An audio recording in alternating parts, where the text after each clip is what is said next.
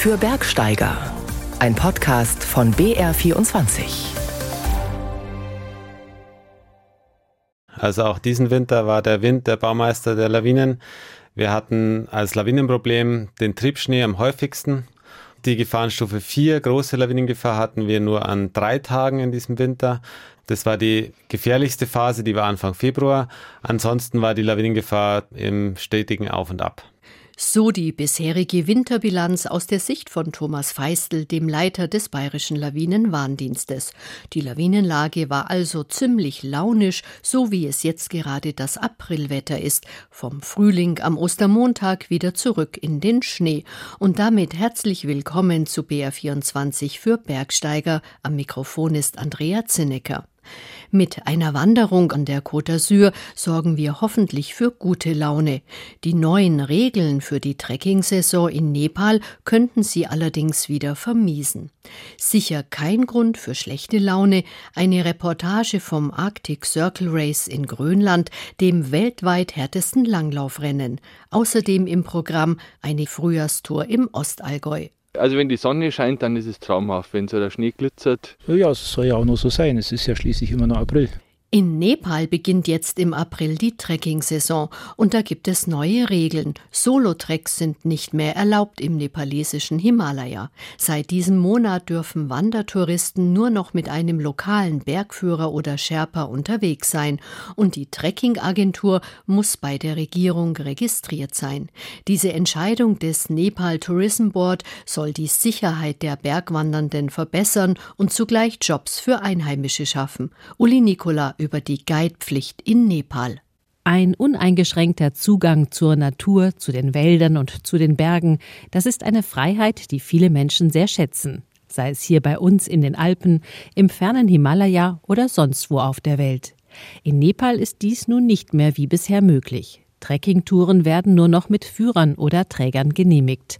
Stefan Herter von Top Mountain Tours. Meine Sichtweise ist, dass man so eine Entscheidung aus einem anderen Land mit einer eigenen Kultur erstmal respektvoll zur Kenntnis nehmen sollte und sich dann anschaut, was sind die Hintergründe. Dass gesagt wird, es geht um Bereich Sicherheit. Es ist natürlich auch, dass man sagt, das ist alles wirtschaftlicher Natur, dass die Leute ihr Lebensunterhalt in den Bergregionen erhalten können. Würde dann jetzt einfach erstmal ein bisschen zuwarten, wie das tatsächlich in den kommenden Monaten auch in der Praxis umgesetzt wird mehr Sicherheit für die Trecker, mehr Einkommen für die Einheimischen, so die Begründung des Nepal Tourism Board. Die Höhenbergsteigerin Billy Bierling ist derzeit in Kathmandu, wo sie die Himalayan Database leitet. Die gebürtige Garmischerin ist die erste Deutsche, die vom Mount Everest auf der nepalesischen Südroute lebend zurückgekommen ist. Außerdem ist auch sie selber als Trekking-Guide unterwegs und hinterfragt den Sicherheitsaspekt. Also ich habe mir jetzt gerade die Zahlen angeschaut von 2019, weil die von 2022 gibt es noch nicht. Und 2020 und 2021 hatten wir ja die Pandemie. Also im Jahr 2019 waren 300.000 Trecker in Nepal. Und ja, wie viele Trecker wurden vermisst? 2022 waren es vier oder fünf. Jetzt ist die erste Frage, muss die Sicherheit überhaupt verbessert werden? Billy Bierling plädiert eher dafür, dass die Wandergebiete besser ausgeschildert und Tracker gut informiert werden. Denn Bergführer allein seien noch keine Garantie für eine rundum sichere und gelungene Tour. Das Problem mit den Trekkingführern ist natürlich auch, dass die Ausbildung nicht so richtig gut ist. Also die bekommen zwar ein Zertifikat, aber da lernen sie wirklich nur das Minimale. Und wenn ich mir jetzt einen Trekking-Guide anheuere, ist es auch nicht unbedingt gesagt, dass der die Gegend kennt, dass der wirklich gut qualifiziert ist. Also ich glaube auch, dass Nepal, sei es die Regierung oder wer immer dafür verantwortlich ist, einfach die Schulung der Trekking-Guides besser macht. Natürlich muss man genau hinschauen, wo man unterwegs sein will und wie abgelegen die Gegend ist. Eine generelle Guide-Pflicht mache flächendeckend aber wenig Sinn, so Billy Bierling. Sie bedauert, dass manche Touristen bereits ihre Nepalreise für dieses Jahr abgesagt haben, weil sie nicht mehr individuell wandern können. Gerade die Annapurna-Runde zum Beispiel, da braucht man wirklich keinen Trekking-Guide. Die ist gut beschildert, die ist gut belaufen. Da gibt es wirklich an jeder Ecke ein Gästehaus. Also wenn man Erfahrung hat und ein guter Wanderer oder eine Wanderin ist, dann kann man da wunderbar alleine trecken. Und natürlich diejenigen, die sagen, nee, ich mache das zum ersten Mal, die können ja einen Trekking-Guide nehmen. Individuelles Tracking in Nepal ist nun aber limitiert. Auch am Mount Everest geht es schon seit langem nicht mehr individuell zu, allein wegen der Zahl der Extrembergsteigerinnen und Bergsteiger. In diesem Frühjahr sind rund 500 gemeldet, die auf das Dach der Welt steigen wollen. Hinzu kommen ebenso viele Sherpas. Beeindruckend sind auch zig Tonnen Ausrüstung und Verpflegung, die in die Basislager transportiert werden müssen. Die Regierung will eigentlich die dafür notwendigen Hubschrauberflüge beschränken. Ich kann mir eventuell vorstellen, dass man sagt, gut, die Träger und die Jagdtreiber, die brauchen wieder mehr Arbeit. Aber 60.000 Kilogramm an Material, dafür bräuchte man 1000 Jacks. So viel Jacks gibt es gar nicht in der Everest-Region. Veränderungen gehen erfahrungsgemäß nicht von heute auf morgen. Wichtig sei ein gegenseitiges Verständnis für die Bedürfnisse von Touristen einerseits und Einheimischen andererseits, sagt Manfred Heupel, Geschäftsführer von Hauser Exkursionen.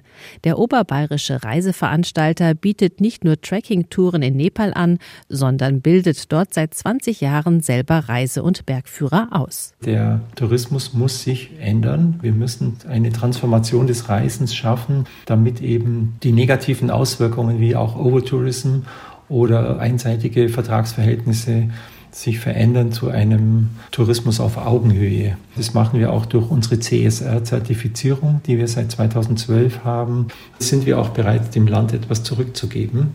Diese Frage sollte sich natürlich jeder Reisende, jeder Tourist auch ehrlich stellen. Also beispielsweise mehr Verdienst für Bergführer vor Ort. Allerdings Große Trekking-Tragödien wie der Schneesturm 2014 an der Annapurna, bei dem über 40 Menschen gestorben sind, zählen zu den Ausnahmen.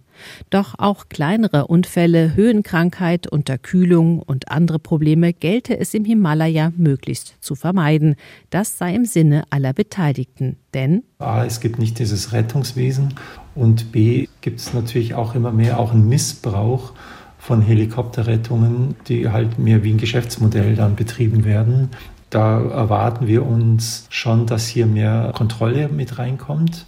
Und der dritte Grund ist, dass ich sehr davon überzeugt bin, dass es mehr Wertschöpfung auch im Trekkingtourismus braucht. Und wenn man alles zusammennimmt, komme ich eben zu dem Schluss, dass es eine sinnvolle Lösung ist, eben auch diese Führerpflicht einzuführen.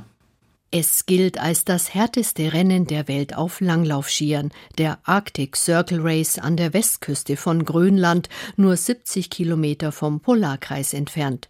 Drei Tage und drei Etappen bei oft widrigsten Witterungsbedingungen. Volkert Lenz hat an dem arktischen Langlaufrennen für Amateure teilgenommen.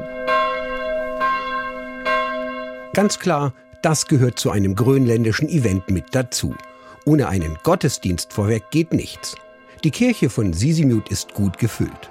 Kein Wunder, sind doch die Rennläufer und ihre Helfer zuvor in einer Prozession durch die Kleinstadt dorthin gezogen.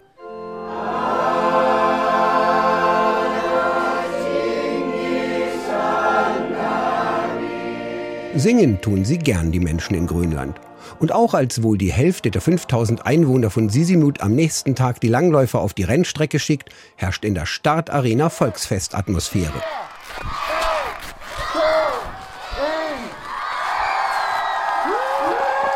Und los. Noch eine Ehrenrunde durch die City, dann beginnt auch schon das Küstengebirge von Westgrönland. Nur ein paar Stockschübe sind nötig, um einen von der Zivilisation in die Wildnis der arktischen Insel zu bringen. Zwischen Hügeln, Felsen, Klippen geht es anfangs dahin, dann windet sich die Loipe durch kleine Täler und führt schnurstracks ins weiße Nichts. Bald ist man fast allein in der Skispur unterwegs. Jetzt heißt es, den eigenen Rhythmus zu finden. Auch die Südtirolerin Timea Kostner ist dabei. Weil die angehende Umweltingenieurin gerade an der Universität in Sisimut arbeitet, lässt sie sich das Abenteuer nicht entgehen. Das war das erste Rennen und ich stehe seit zwei Monaten auf den Langlaufschieren. So, ja, ich laufe den 100er genau. Ich bin ganz zufrieden. Schau mal, wie es heute läuft. 160 Kilometer in drei Tagen stehen an. Oder die 100 Kilometer Strecke. Direkt vom Polarmeer führt der Parcours Richtung grönländisches Inlandeis. Ein normaler Skimarathon ist der Arctic Circle Race aber nicht, denn die beiden Nächte draußen im Gebirge verbringen die Läufer im Zelt. Das Camp steht zwar schon, wenn die Etappenziellinie erreicht ist, aber ihr Essen müssen die Teilnehmer denn selbst auf dem Spirituskocher fertig machen. Übernachtet wird im Iglu-Zelt gerne auf Fällen. Mit dem Schlafen und so hat eigentlich gut geklappt. Ich kann es mir nicht vorstellen, wie es ist, wenn man wirklich mal so Sturm erlebt. Da will man nicht im Zelt schlafen. Am Polarkreis geht es auch tagsüber selten über minus 10 Grad. Und dort, wo seit Monaten die Sonne nicht hingekommen ist, ist es auch mal doppelt so kalt. Eine schattige Abfahrt? Aufgepasst! Schnell das Schlauchtuch vors Gesicht, damit die Wange nicht einfrieren. Für den Österreicher Roman Toferer aus dem Großaaltal ist der Arctic Circle Race etwas Besonderes. Das ist ein Abenteuer und gute Freunde. Was will man mehr? Auch Toferers Kompagnon Christian Promegger-Taxa, Volkslauf- und Rennerfahren, ist erstaunt, dass er trotz der Wettkampfatmosphäre noch Augen für die weite Berglandschaft zwischen Fjorden und Meeresküste hat. Am ersten Tag hatte ich noch Zeit zum Fotografieren. Das ist unglaublich schön steile Abfahrten, steile Anstiege, Mörderbacken, unglaublich. Dass die Grönländer ihren ganz eigenen Umgang mit dem allgegenwärtigen Frost haben, merkt man an ihrer Ausrüstung. So ist es ganz normal, nach dem Skilaufen in warme Kamikstiefel aus Robbenhaut zu steigen. Und natürlich beschließt der traditionelle Trommeltanz eines Inuit-Schamanen die Medaillenfeier nach dem Rennen. Auch das gehört zu einem grönländischen Event dazu.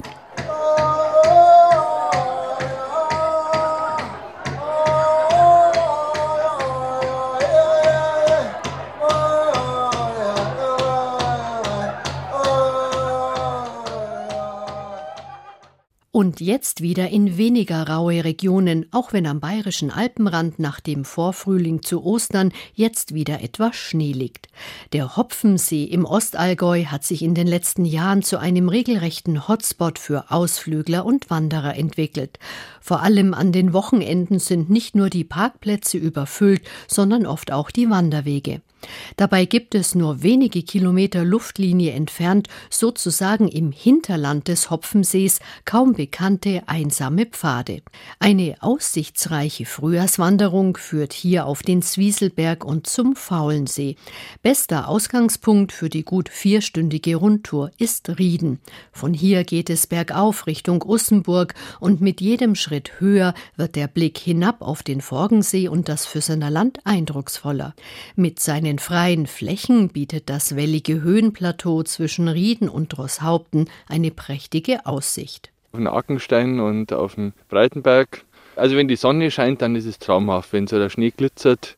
Denn noch überzieht der Schnee wie ein feiner Schmelz die Berge und lässt sie glänzen. Ja, es soll ja auch noch so sein. Es ist ja schließlich immer noch April. Herrlich hier draußen. Die Berge vor der Nase, der See und die grünen Wiesen. Sehr schön. Löwenzahn, Gänseblümchen, ich glaube noch Huflattich. Die ersten Schmetterlinge, Bienen. Keine Frage, die Natur lebt auf. Ein besonders schöner Rast- und Aussichtspunkt ist der sogenannte Findling, ein Felsblock auf freiem Feld unterhalb von Ussenburg. Auch Josef Helmer aus Rieden genießt das Draußensein. Ein bisschen eine kopierte Landschaft, nicht so ganz flach wie im Unterland. Ist schon toll da. Doch, doch. Vom Findling geht es weiter hinauf nach Ussenburg und dann auf einem schmalen Sträßchen nach Vorderzwieselberg. Das ist eine eigene Welt. Die sind ein bisschen abgeschieden oben. Über Vorderzwieselberg geht es nun steil hinauf durch Bergwald und Nagelfluhgestein zum 1055 Meter hohen Gipfelgupf.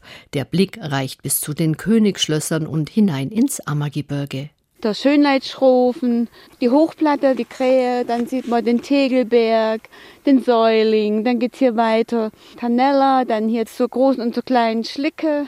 Man kann so in die Ferne schweifen mit dem Blick allein, das ist wunderbar. Und es sind wenig Leute hier oben, zu jeder Jahreszeit.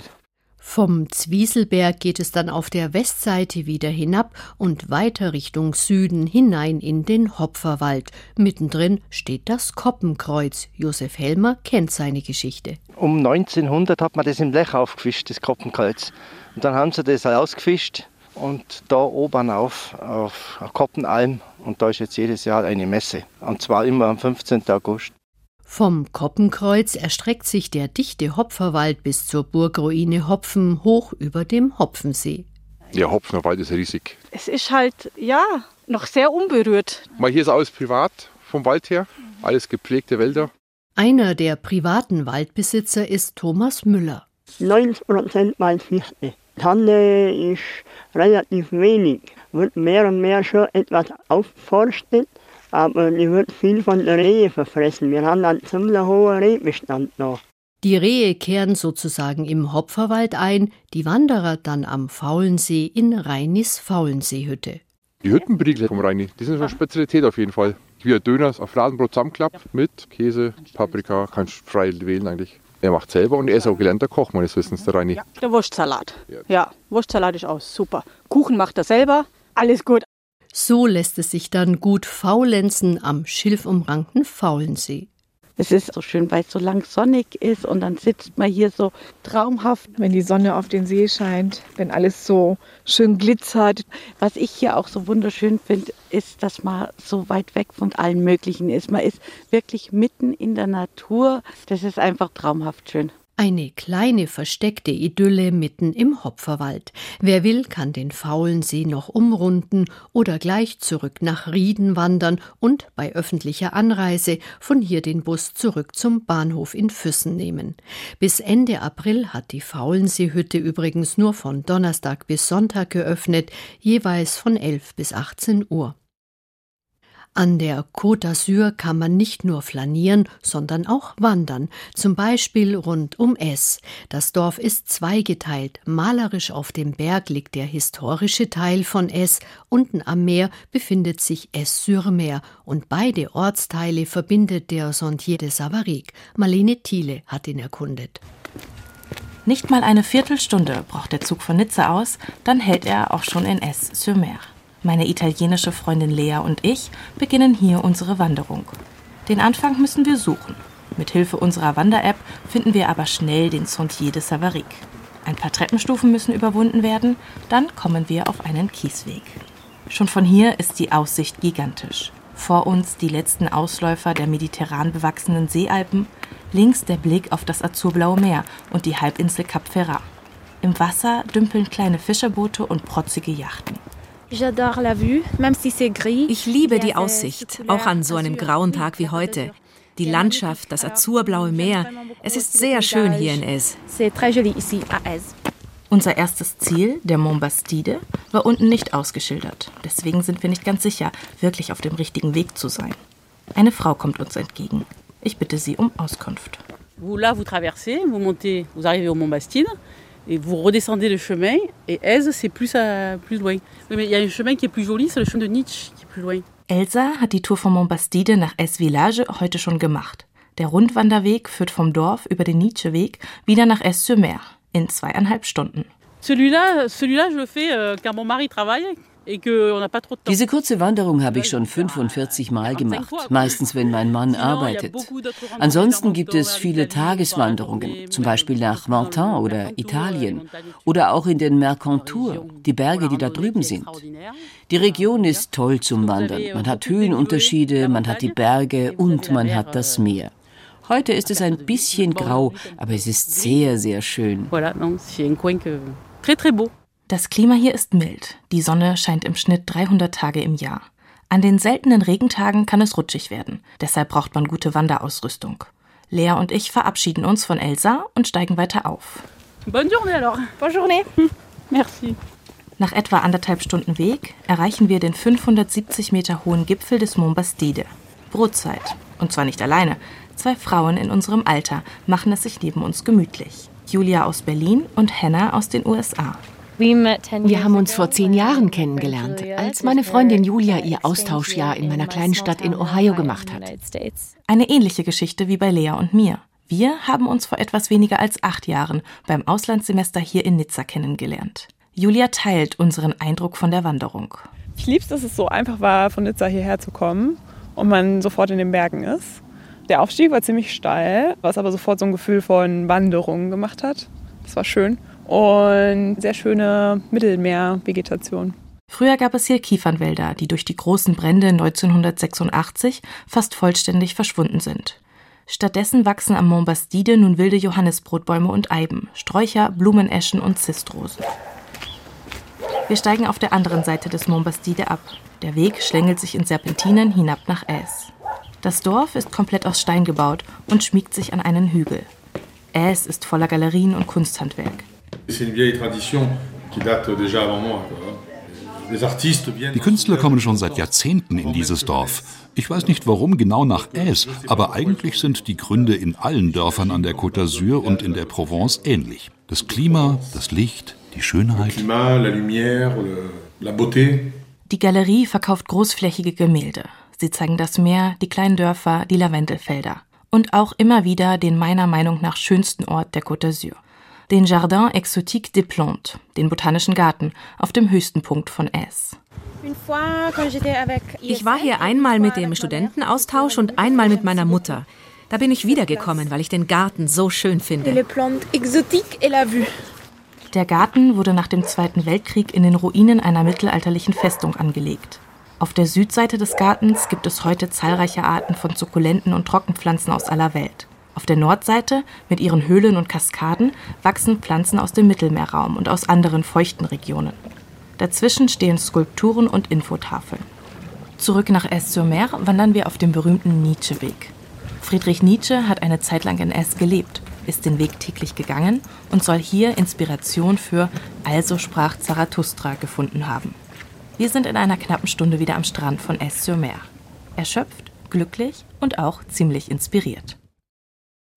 In unserem Aprilbergrätsel am ersten Aprilwochenende hatten wir den Namen einer sehr speziellen Tierart gesucht, die seit kurzem sogar im Innsbrucker Alpenzoo beheimatet ist. Gallus gallus cunatus, so der lateinische Name, zu Deutsch das Hanghuhn. Sie wissen schon, das ist das Huhn, das links oder rechtsseitig ein verkürztes Bein hat und daher nur im oder gegen den Uhrzeigersinn um den Berg herumlaufen kann, weil es sonst runterfällt. Danke für die vielen wunderbar humorigen Zuschriften. Die drei Preise sind bereits unterwegs. Herzlichen Glückwunsch. Danke fürs Mitmachen. Danke fürs Zuhören und einen erholsamen Sonntag.